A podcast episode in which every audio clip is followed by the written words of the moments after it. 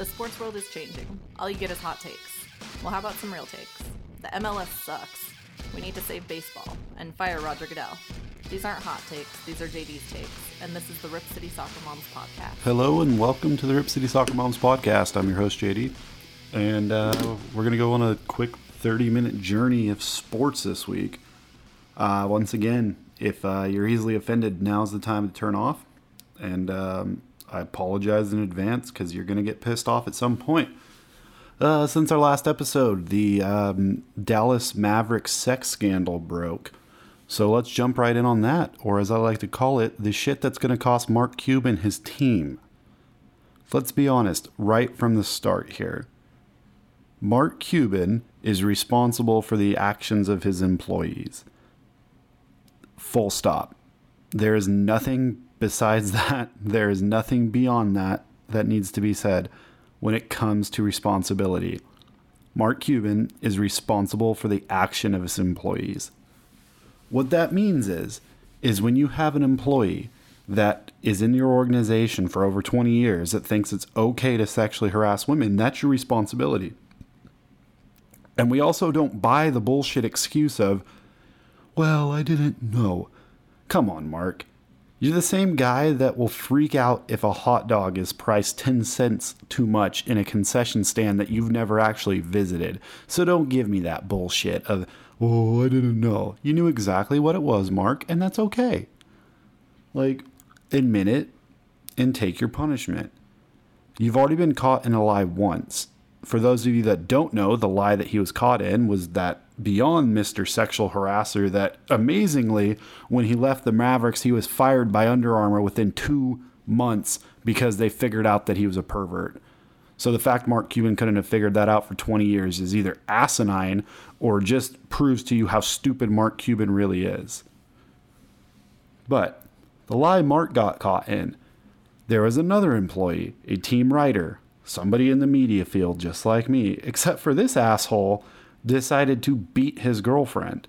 He was arrested on Maverick's property for beating his girlfriend. And Mark claimed, Oh, I don't know. I didn't know that that was a thing that happened the employee was arrested on property, Mark. It's not that damn hard. He was convicted of domestic violence. You brought him back anyways. He then began dating a female employee. I'm sure the listeners knows where this one's going because it's not that hard. When you have an asshole that will beat a woman once, he's to beat somebody again. So when that happens, to a now employee of the Mavericks. Does Mark fire that person? Oh, no, no, no, no, no. That would be too simple for Mark.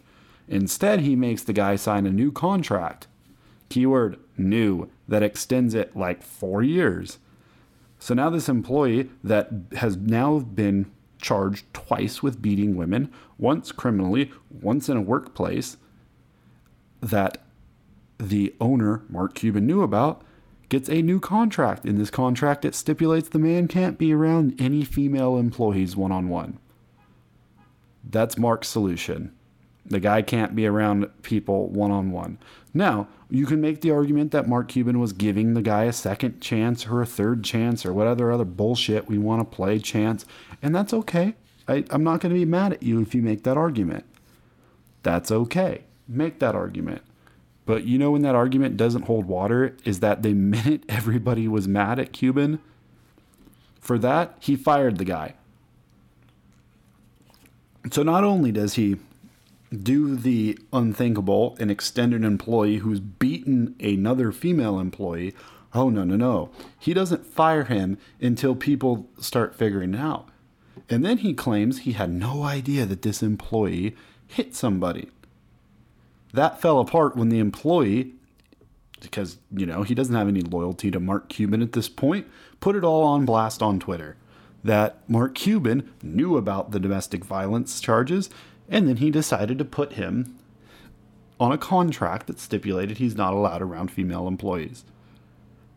Now, I don't want to get into politics too much with this podcast because I'm one of those I when I turn into sports, I want to watch the them play sports and I don't really give a shit about their political opinions. With that being said, when you're a guy like Mark Cuban, who grandiosely makes claims that can't be fa- factually substantiated against different political people, and the Republican Party specifically, and then your house is dirtier than any of those people. I'm not saying it's entertaining, but I'm also not saying it's not entertaining. I'm just casually pointing something out here. Mark Cuban runs his mouth. Mark Cuban was worse than the people he runs his mouth about. Now, for what I think should happen. Now, let's remember Donald Sterling got his t- NBA te- team taken away for a hell of a lot less. Yes, racism is wrong, and honestly, you probably shouldn't have an owner who's racist against black people in the NBA. But Donald Sterling wasn't covering up somebody sexually harassing women for years. That would be Mark Cuban. Mark Cuban covered that up. So now, what should happen to Mark Cuban? Realistically, at the end of the year, one of one of two things is probably going to happen. One is Mark is going to lose draft picks and be fined and all of that stuff, and I would say this is probably the more accurate thing that will happen. Now, the other thing that could happen is the NBA decides that Mark Cuban is not fit to be an NBA owner anymore, and they just take his team away. They force him to sell, which, in all honesty, could happen. So let's stay tuned on that one. Jumping into the next story. Oddly enough, it's in Dallas. Imagine that. Jerry Jones is going to be fined by the NFL $2 million for fighting the Ezekiel Elliott suspension this season and making disparaging comments about Cesar Goodell. Now, first of all, the fact we're going to find an owner because he was pissed off that his player was being shit on, I, I don't even know what to say about that. I'm speechless. I got nothing, guys. Literally nothing. That's just, it goes without saying. Like, what are we doing? Why are we letting this happen? A guy was fighting a case in the criminal court, which he had every right to do. And he's going to sue, the owner's going to have to pay for that? The owner wasn't paying for the representation, the union of the NFL players were. This just seems like Roger Goodell's pissed off that he couldn't control Jerry Jones. And Jerry Jones, I don't know if you guys know this, is kind of an asshole. And there's not a whole lot of people that can control Jerry Jones. If Jerry Jones' own wife can't control him, or his own mother back in the day couldn't control him, what the hell does Roger Goodell think he's going to be able to do by controlling him? That's not happening, Roger. But that's besides the point. The point I'm making right now is that Roger Goodell feels like it is appropriate to fine an owner whenever the hell he feels like it. He fined Jerry Jones before him and the owner of the Washington Redskins were fined back in 2011 for, and get this, there was no salary cap because the contracts had expired. So Jerry signed players like any good owner would, but he exceeded an imaginary salary cap. So the NFL then went ahead and fined him. And not only did they fine him, They couldn't just stop there. No, no, no, no, no, no. That would make too much sense. They took some draft picks. So now Roger Goodell is fining people and punishing people and demanding payment for from people for things that has that has nothing to do with anything. I just I don't know what to do. I don't know what to do, guys. All right, so um, we started the show a little fired up, a little pissed off, and that's probably going to be a theme for the rest of the show. But before that, I want to give you uh, something new I'm adding to the show just to see uh, how you, the listeners, like it. I'm just going to highlight a few upcoming games that are going to be really interesting for you. So, first off, tomorrow night, because this is posting on a Sunday, but tomorrow night is the conference semifinals for the WCC tournament. We got Gonzaga versus San Francisco.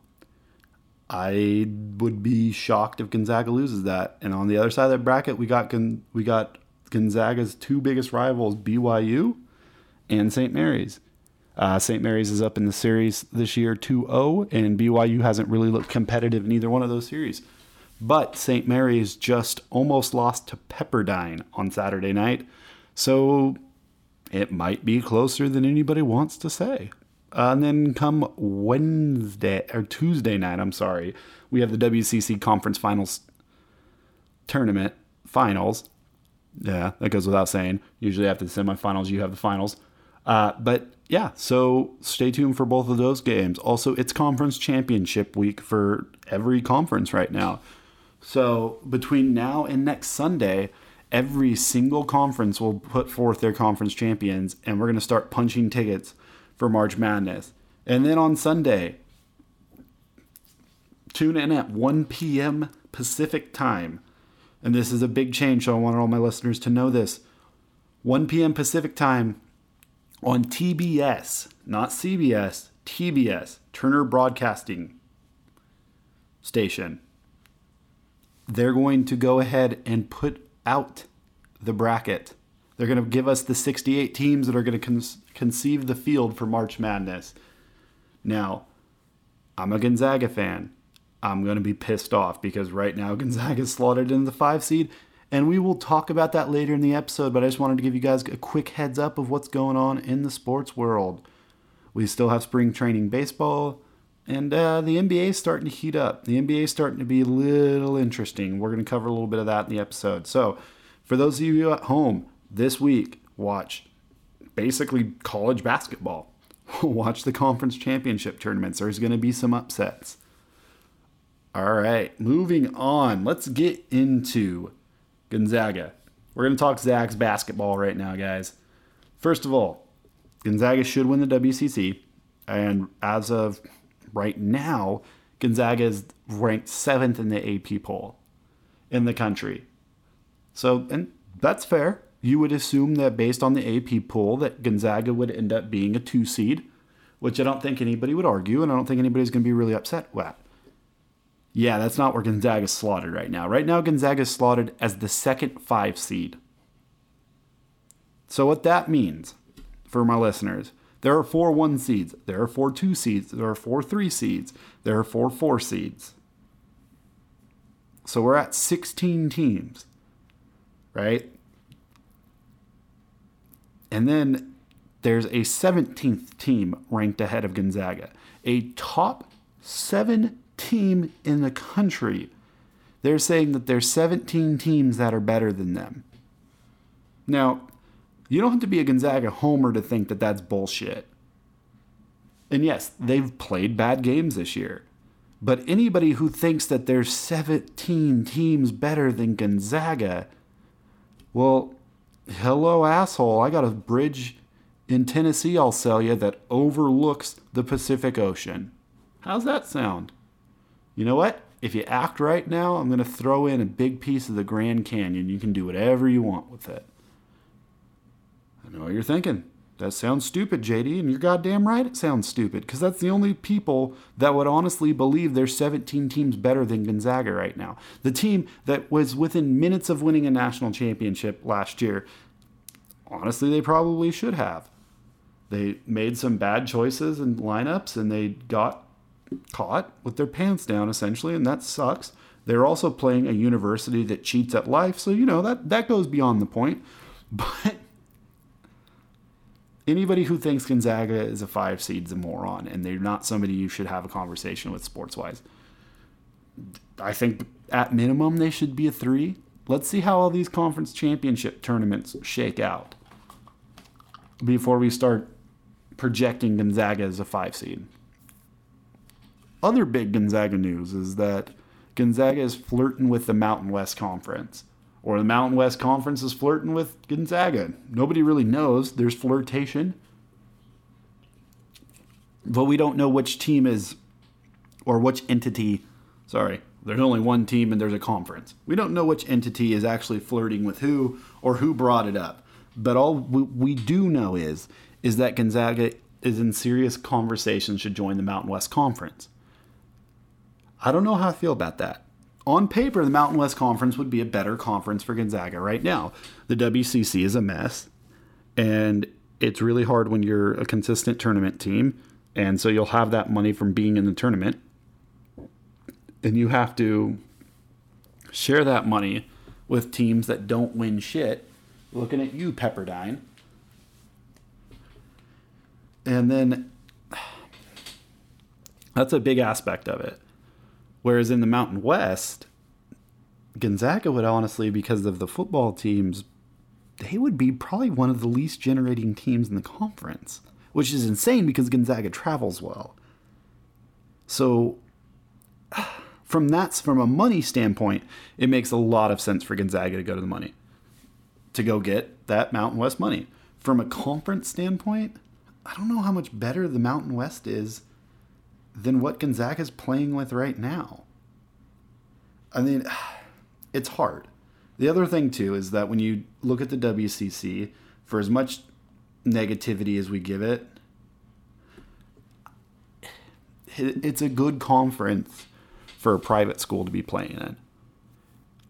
It, my standpoint is, is if Gonzaga is going to be moving conferences, the conference to move to is the Big East.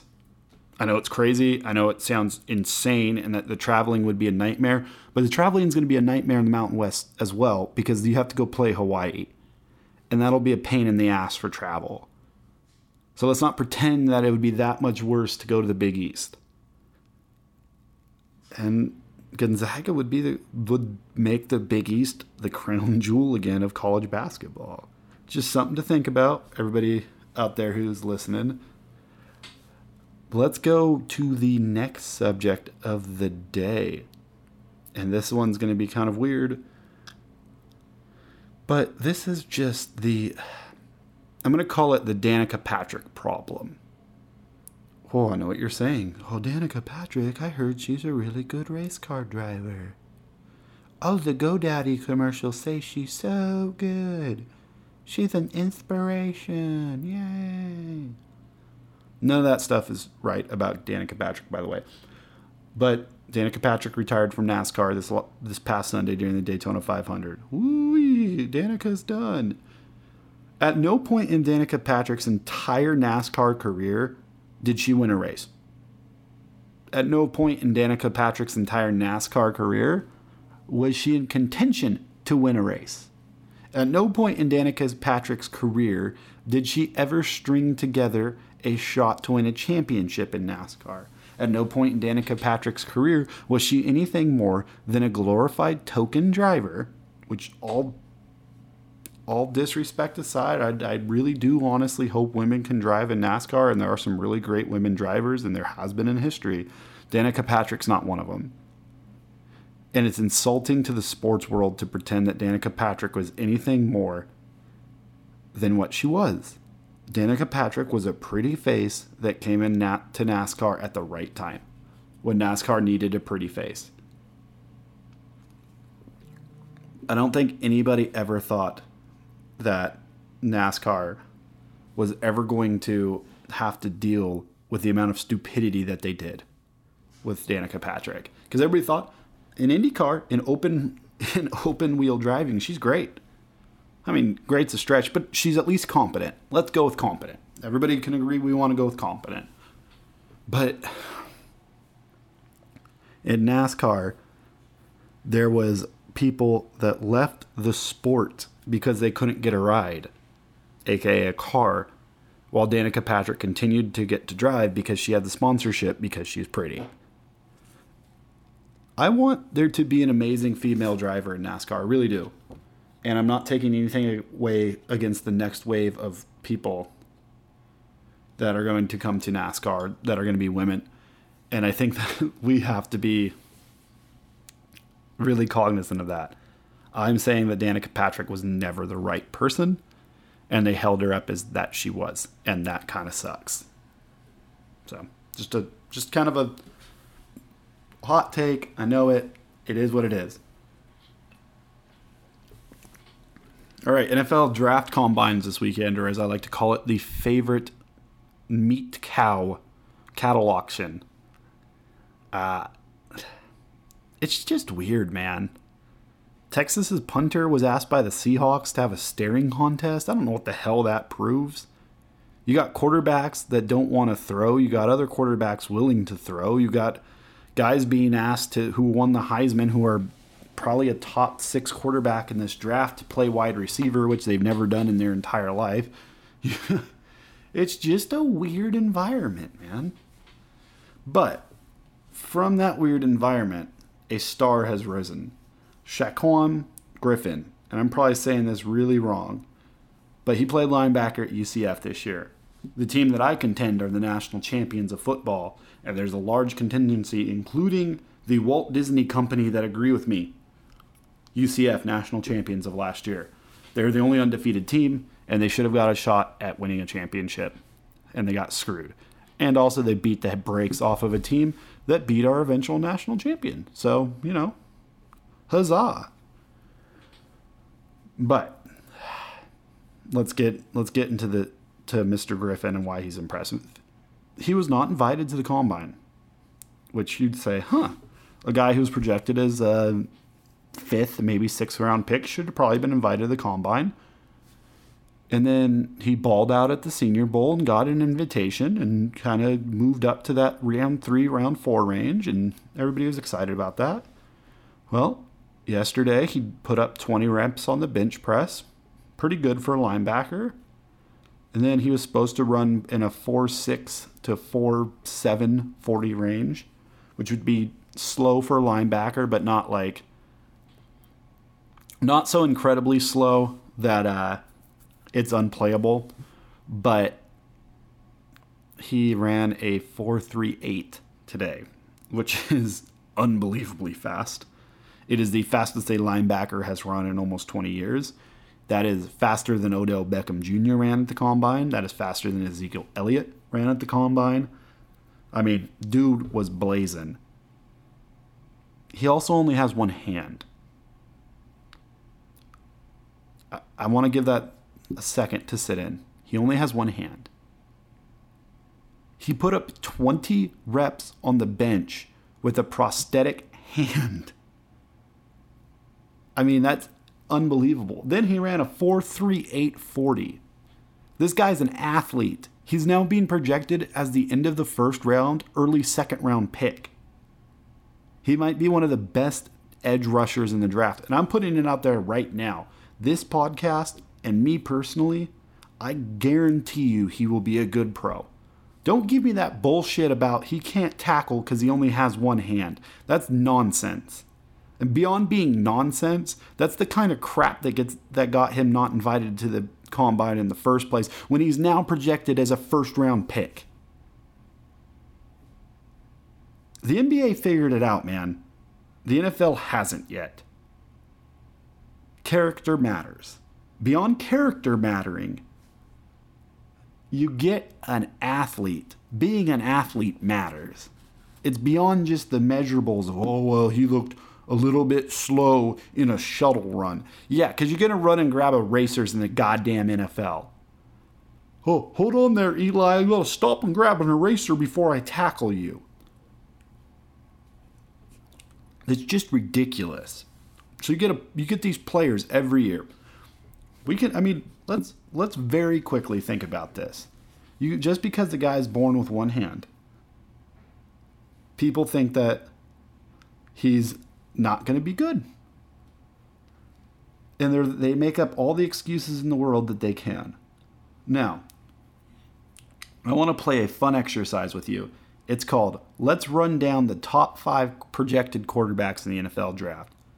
And I'm going to tell you which one of these is actually going to be good. Josh Rosen out of UCLA, not good. Here's why I can tell you he's not good he lost a lot in a bad Pac 12 conference. Beyond that, he just all never seemed to get it. It never connected with him. He has all the potential to be good, but he just doesn't have it. Josh Rosen, not a good quarterback. Going to go in the top five picks in the NFL draft. Sam Darnold, out of USC. Big arm, If he would have came out last year or been able to come out last year, everybody in the world would have drooled over him.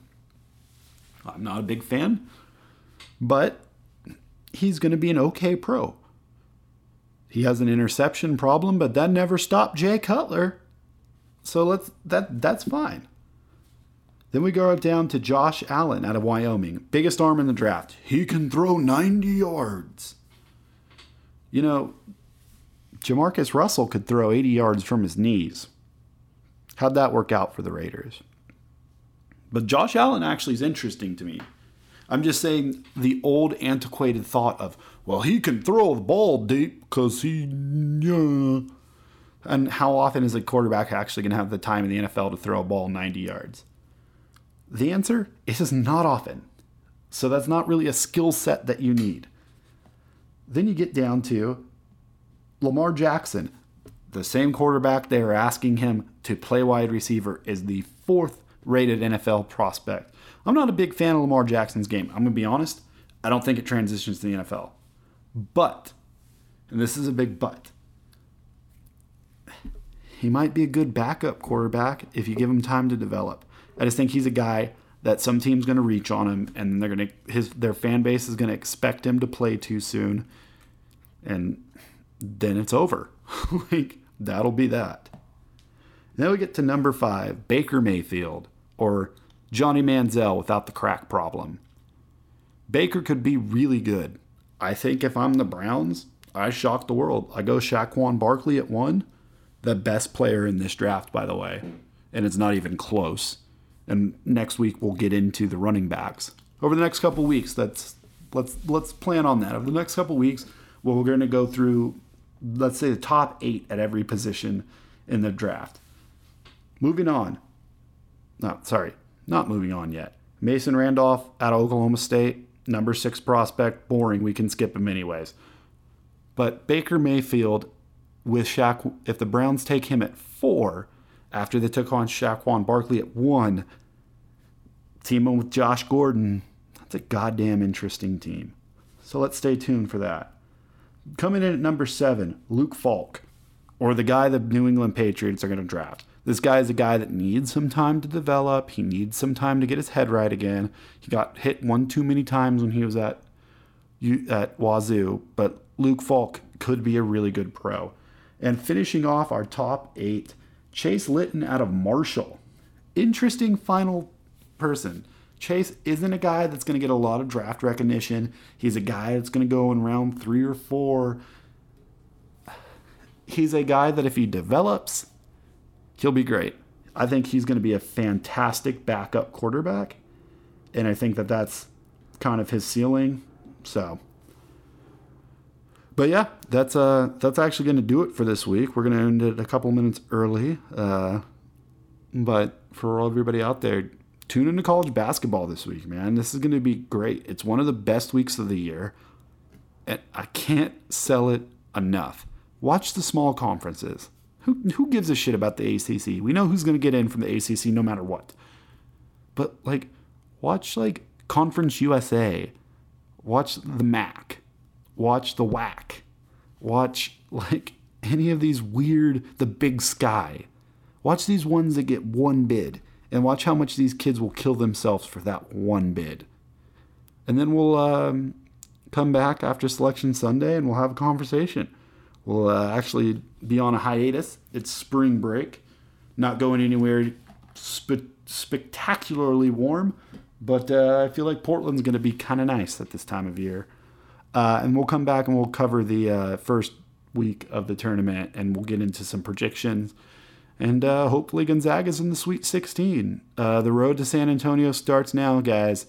So let's get ready and get fired up. Thanks for listening.